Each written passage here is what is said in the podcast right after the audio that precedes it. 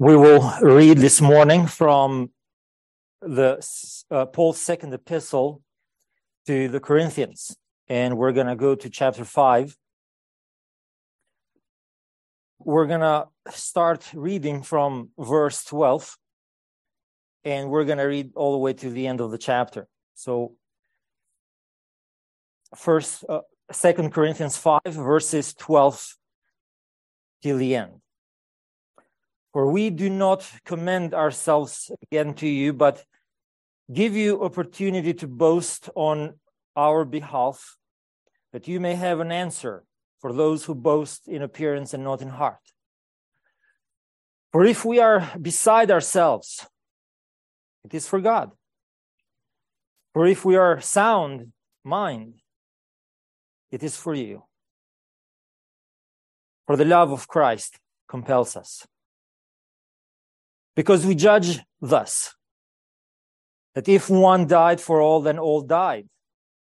And he died for all, that those who live should live no longer for themselves, but for him who died for them and rose again. Therefore, from now on, we regard no one according to flesh, even though we have known Christ according Yet now we know him thus no longer. Therefore, if anyone is in Christ, he is a new creation. All things have passed away. Behold, all things have become new. Now all things are of God who has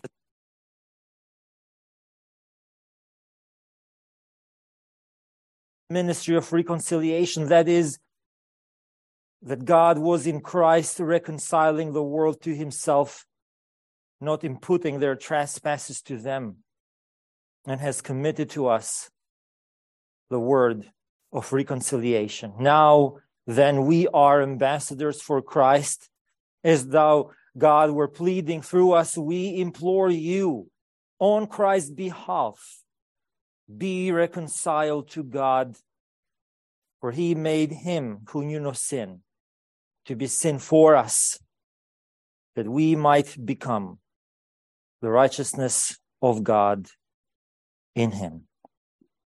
This morning, O Holy Spirit, we pray to give us all unction to understand, preach, and hide this word in our hearts. And we pray that in due time you will bring the strong fruit of faithfulness and ministry and joy and even sacrifice. We pray in the name of Jesus. Amen.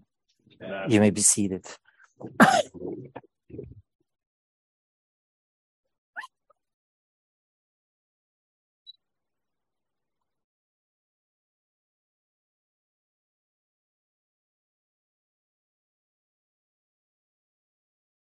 missionary activity overseas missionary work, especially church planting, is an unsustainable enterprise. This is at least what I was told this past summer by a retired PCA missionary. I asked him to help me recruit in US seminary students to do church planting in Albania. Overseas missionary work, he said, is especially long term church planting, is not sustainable anymore. Don't go. Don't look. Don't attempt. Now, I confess I don't know what's going on in US. I really don't know for sure the future.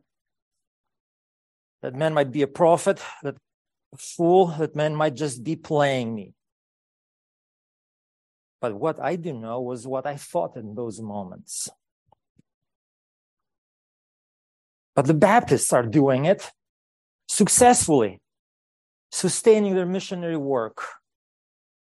The charismatics, the Pentecostals, the brethren, the Arminians, we're crying out even the Mormons and Jehovah Witnesses are sustaining their own kind of missionary activity in Albania. Do they love Jesus more than we do? Or does Jesus love them and therefore sustains them longer than us. I want answers. Dr. Harry Reeder of Briarwood Presbyterian has a saying. He says, God has called us to stay on mission, to stay on message, and to stay in ministry. And I believe that. But what is it that keeps us on the mission, on the message that is so horribly um, slaughtered among Presbyterian pulpits these days? What makes us stay in ministry? The second epistle of Paul to the Corinthians is a wonderful epistle. His purpose for the epistle is to bring the Corinthian church to full obedience, he says in chapter 10. To bring them to full repentance, bring them to full um, ministry and faithfulness in ministry. And chapters two to seven are wonderful. There are some of the, they contain some of the most theological richness and depth of reflection on the nature of Christian ministry. And some people have called it unparalleled to the rest of the New Testament.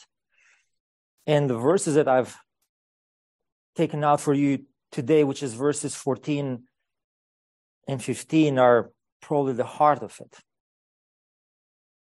Because it says, For the love of Christ compels us. Because we judge thus that if one died for all, then all died, and he died for all, that those who live should live no longer for themselves, but for him who died and them for them and rose again. It's interesting what he outlines in chapter five. He uh, gives two main motivations that Paul has to not drop out, to stay in ministry, to stay on message, to not sin, to by God with his life. And he says, and those first two main motivations are fear and love. Fear and love. And the first, uh, uh, in the first part of the chapter, he talks about fear. Um, he says, therefore, because we know the terror of the Lord, he says, we persuade men. Since we must all appear before the judgment seat of Christ, it's necessary, proper, even advantageous for us to stand in fear of him and live coram deo before the face of God with a godly fear. The second restraining motive or force that Paul feels in his bones is love. And that will be my focus for today. The love of Christ, it says, compels us. And I want to look at under two main headings Christ's love for us and Christians' love for him. And so, first, let's look at Christ's love for us. In verse 14, he says, For the love of Christ compels us because we judge thus that if one died for all, then all died. There are at least five things I would like to notice from, from these two verses. First thing is to notice regarding this Christ compelling love is the direction of the action. Is Paul speaking of the love that Christ has for us, or is he talking about the love that we Christians have for Christ. It's important to point this out because most people who will read it uh, uncarefully in English will understand the second, will think that Paul is saying that the love that we have for Christ in our hearts is what compels us. And that is true. It's biblical and comes as an application in the second part of the message. But when we studied it, the original, we we notice that no, it's talking about the love that Christ has for his church, for us. That's what compels Paul. That's what compels us. We refrain from doing sin, from dropping out of message of ministry, of twisting the message, not only because we are afraid to do it, but also because Christ loves us and the world and his church too much to allow us to do it.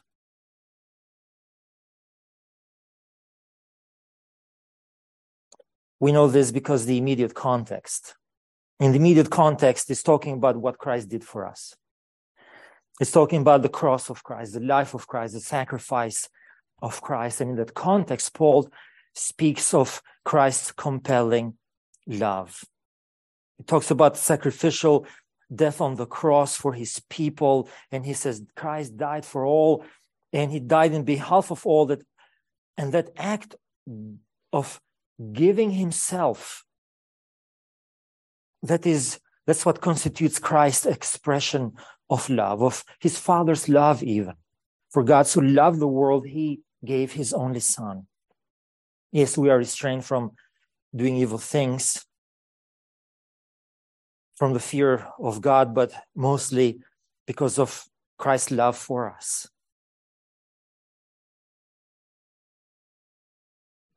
The second thing to notice in this passage is this concept of constraining love. The love of Christ, he says in verse, verse 14, for the love of Christ compels us, constrains us, controls us. The Greek text can be translated either way. But something has taken hold of Paul, has put limits to his actions, has moved him in a specific direction and continues to do so, constrains his course of actions in the world, and has called Paul to self sacrificial love patterned by Christ's love himself. Paul has been boxed in, has been thrown from his feet on the road of Damascus, has been prevented from going further into, has been sent to Europe, has been given the gospel to the Jews first, but mostly to the Gentiles, has been set in a particular course by the gospel, and now in verse 15, he lives for him who died and was raised him. With other words, the minister of the gospel is a man under orders. It's really no difference being an officer in the military. You can just make yourself an officer. Somebody makes you. You cannot just go in and out of base whenever you want. You cannot abandon your post. You're under orders.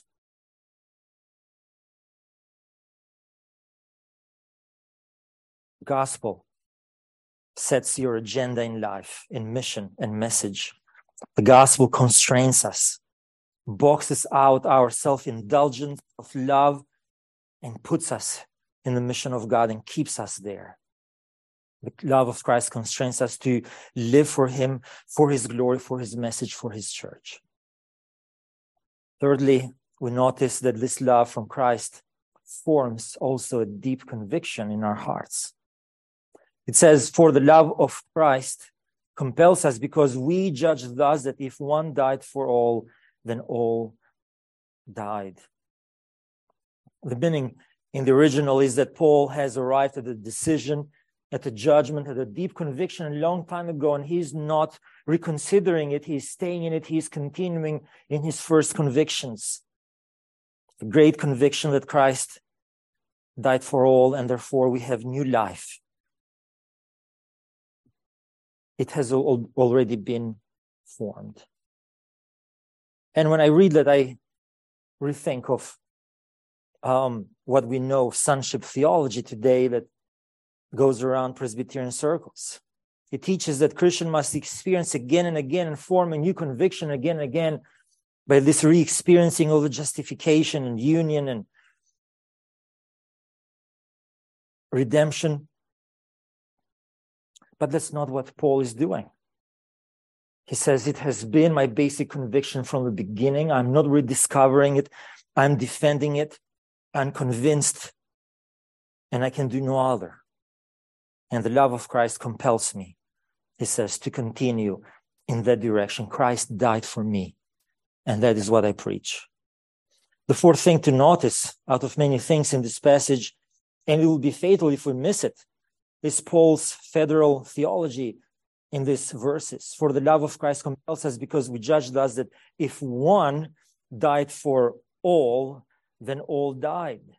And he died for all that those who live should live no longer for themselves, but for him who died for them and rose again is the Adam Christ theology, that magnificent doctrine of federal headship that we have here identified. And it's, it's the um, equivalence or a summary of what Paul will write in Romans, where he says, Therefore, just as through one man sin entered the world, and death through sin, and thus death spread to all men, because all sin, for until the law sin was in the world, but sin is not imputed when there is no law. Therefore, death reigned from Adam to Moses, even over those who had not sinned according to the likeness of the transgression of Adam, who is a type of him who was to come. But the free gift is not like the offense. But if by one man's offense many died, much more the grace of God and the gift by the grace of one man, Jesus Christ, abounded to many. And then he continues to say, Therefore, by one man's offense, judgment came all to all men, resulting in condemnation. Even so, through one man's righteous act, the free gift came to all men, resulting in justification of life. For as by one man's obedience many were made sinners, so also by one man's obedience many will be made righteous.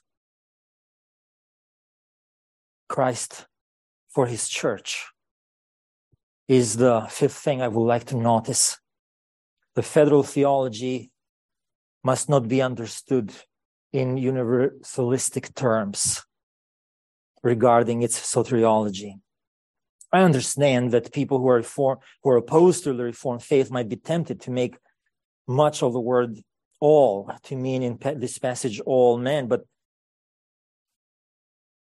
they will be wrong. It does not refer to the whole human race. It does not mean all men when it says all. Uh, because first of all, we know that that is not Paul's theology taken in its entirety, and that would be my first response. Christ is not schizophrenic. It does not say one thing and then in one place and the opposite of it, of of it in another place. Paul's theology is what we call limited atonement, Calvinistic theology. And if we take the analogy of faith to interpret this passage using what Jesus said and what Paul said and all the apostles said, we will know that Paul does not mean all to mean all men. Paul is not a universalist. And because Paul wrote under the inspiration of the Holy Spirit, Paul does not contradict himself in this passage. From Matthew 1, we know that the angel of the Lord told uh, the church that she, Mary, will bring, give birth to a son, and you are to give him the name Jesus because he will save his people from their sins. By the way of imag- imagery, when Jesus described his relationship to his church, his followers, he used that of a good shepherd. In John 10, we read, I am the good shepherd. The good shepherd lays down his life for just as the Father knows me and I know the Father, and I laid down my life for the sheep. But you do not believe me because you are not my sheep. My sheep follow, listen to my voice. I know them and they follow me. And giving husbands a pattern how to love their wives, Paul himself says, Husbands, love your wives just as Christ loved the church and gave himself up for her. The Holy Spirit, my friend, does not suffer from schizophrenia, and neither does Paul. And another reason why this is not a universalistic passage is that Paul is not speaking about Christ's relationship with all men, but Christ's relationship with his church, with the Corinthian church, and with any church, and so on. And that's the context. And third, it, if we take this as a universalistic interpretation, it, it results in absurdity. Can it be said, made said on this verse, that men, including those who reject the gospel or have never even heard it, that they died when Christ died on the cross, can it be said for them that they no longer live unto themselves, but unto Christ who died for them? Can we say for can we say for Muslims today that hate Christ and kill Christians that they live for Christ. Surely this cannot be said of all men, therefore, the word all does not mean all men. It speaks of Christ's love for his church, his life before the cross, his life on the cross, and his reign from behind the cross. Christ's love, all his actions, all his prayers from the right hand of God the Father, him sending the Holy Spirit, giving us the message and the ministry. They're all actions of love. And he controls us, he compels us, he directs us, he leads us, he saves us through them. But there is also a saying that love begets love, doesn't it? In verse 15, we read, And he died for all, that those who live should live no longer for themselves, but for him who died for them and rose again.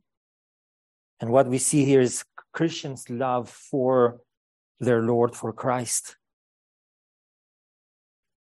That is the purpose of Christ's sacrificial death so that you live for Christ. That's what Paul is saying. In order that the living might no longer live for themselves, but for Him.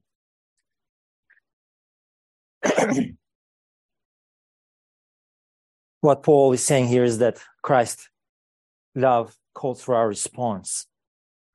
He calls us to produce in us a constraining love so that we will live out our self indulgence, self love, our love for sin. And we should allow ourselves to be overpowered by this love of Christ and this love for Christ. Love stirs up love. His love stirs up our love. Christ's love begets Christians' love. And Paul is talking here about the glory in Christ, the Christian life. And we need to preach this. When, when we do evangelism, we need to preach this. Many people are turned away from Christ.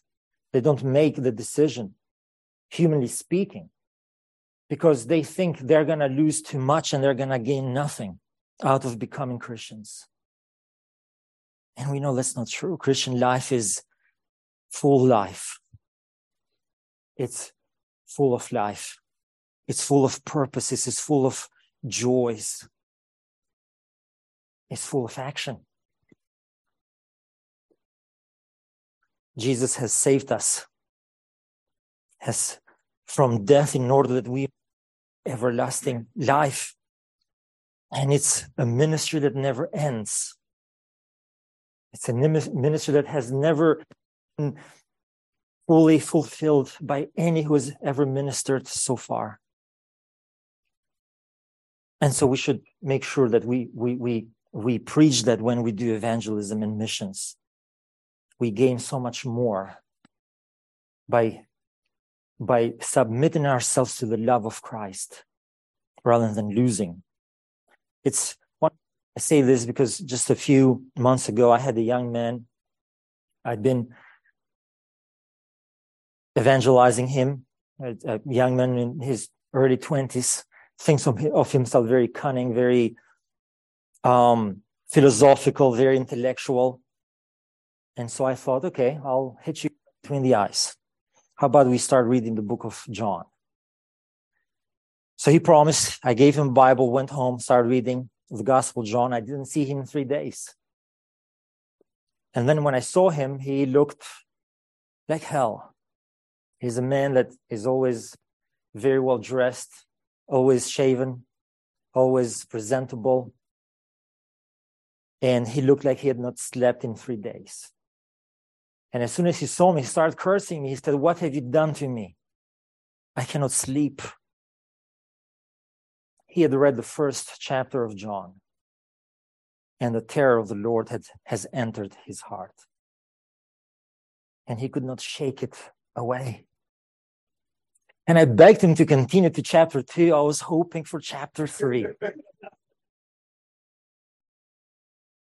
he never made it to chapter three.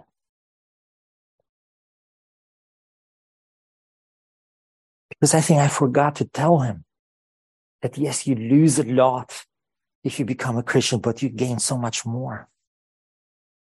And I asked him after a few months what happened. He said, I love sinning. I cannot and I will not give that away. Now he's recruited to fight for um, the open foundation of George Soros and has fully declared himself to be gay. That's a story of a sinner who refuses the love of Christ and who refuses to live for Christ. Let me tell you so the story of a saint, William Borden. William Borden was an American, born in 1887 from a very wealthy family. His father had um, fell upon gold, and he was richer by today's money than your last president. His father was an unbelieving man, but his mother was. And she raised him in the knowledge of Christ. He was converted, had many influences, godly influences in his life. He went to Yale and then graduated from Princeton. And then, in the process of being educated, he made a decision to invest his life in sharing the gospel with the Muslims in China, the Uyghur tribe. And he became convinced that this was God's purpose for his life, his calling. Well, as you might imagine, his father did not like that at all and put him under great pressure and a great choice. He said to him, You have to make up your mind.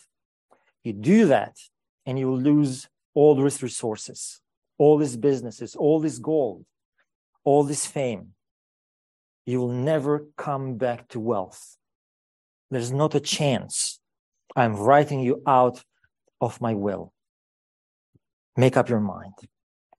And his father thought that was enough threat, that was enough compelling force.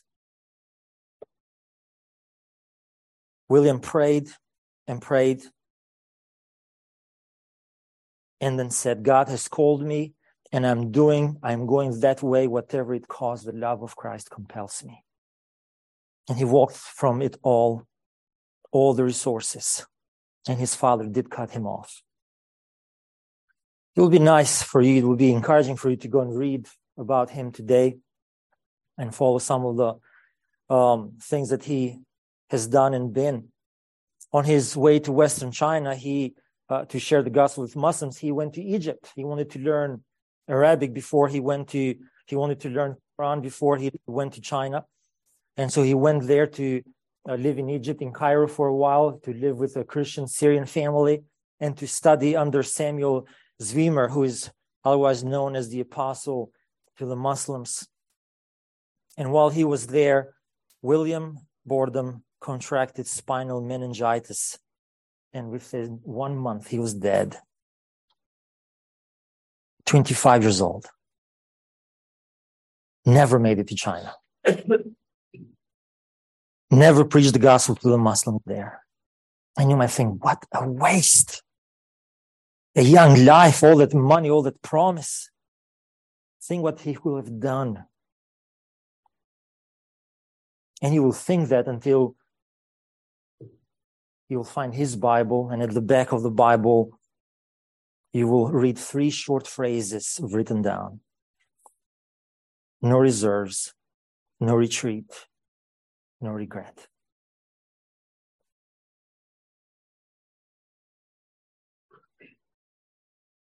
He had walked away from all his father's reserves. But there was no retreat for him because Christ was his Christ was his all in all. Christ was his inheritance. There's no going back because the love of Christ had compelled him and constrained him. And because of all of that, he had no regrets. William Borden is buried in the American cemetery in Cairo. On his grave were inscribed words Apart from faith in Christ, there is no explanation for such a life. There's no explanation for you to be here, to desire in ministry, to do what preachers do and what missionaries do. The love of Christ does constrain us, but also our love for Christ compels us to the end of the world. And there is a saying, what goes deepest to the heart goes widest to the world. People don't die for what they know is true. People don't die for what they believe. People die for what they love. We're not changed by what, by what we believe. We're changed by what who loves us and how he loves us and how we love him. We don't make sacrifices over some doctrine that we believe theoretically. But as we experience deeply the love of Christ in our hearts. And so the question for us all this morning is not do you really believe the Westminster standards, the doctrine, our Reformed heritage? It's not even do you love those things that you are studying? It's do you love Christ? is do you love his church? Is do you love his message? Have you experienced that love of Christ? And I'm telling you, unless you experience the constraining love of Christ in your heart that pushes you to ministry, you're not going to last. You're wasting your days here and the money of the supporters of the seminary if that constraining love of Christ is not in you. You're wasting your time. Go back. But if you have experienced the constraining love of Christ that says, be ready to even go to the, to the end of the world, then you're in the right place. What goes deepest to the heart goes widest to the world, and it will make you take risks.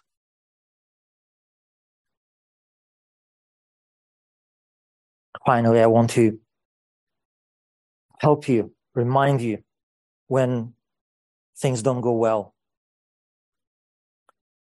When your doubts, and you will doubt, when your love goes dim or cold, and it will. At certain in your life, when you are struggling. With the real reason why are you doing what you're doing?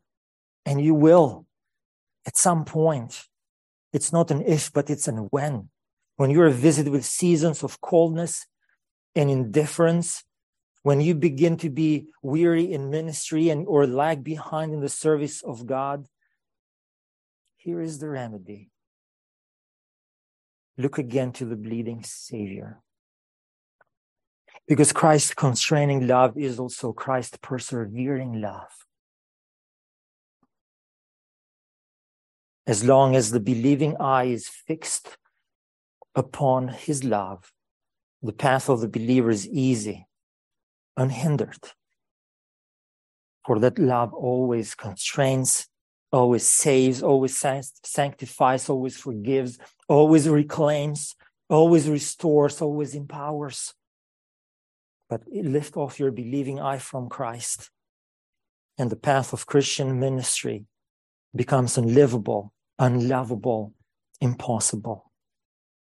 And the life of holiness becomes a life of weariness. Remember Simon Peter? As long as Peter looked only to Jesus, he walked upon the sea safely to go to Jesus. But when he looked around at the storm, at whatever was threatening that small church on the boat, he started sinking. And sinking, he cried, Lord, save me. And just so it will be with you sometime, or maybe even time to time. But as long as you look believingly to the Savior who loved you and gave himself for you, you will stay on the mission. You will stay on the message. You will stay in ministry. So always keep your eyes fixed on Jesus. Meditate daily upon his love for you. Look at his feet and hand, not bleeding anymore, but still pierced. Look at his heart. And he will see you through. He will never let you go. Let's pray. Dear, we commit ourselves this morning. Lord, we commit ourselves to your constraining love. And we pray that your love will continually change us sanctify us, strengthen us, empower us, and give us everything that we need to stay till the end of our last day on the message, on the mission, in service to you, dear Lord. We pray in the name of Jesus. Amen.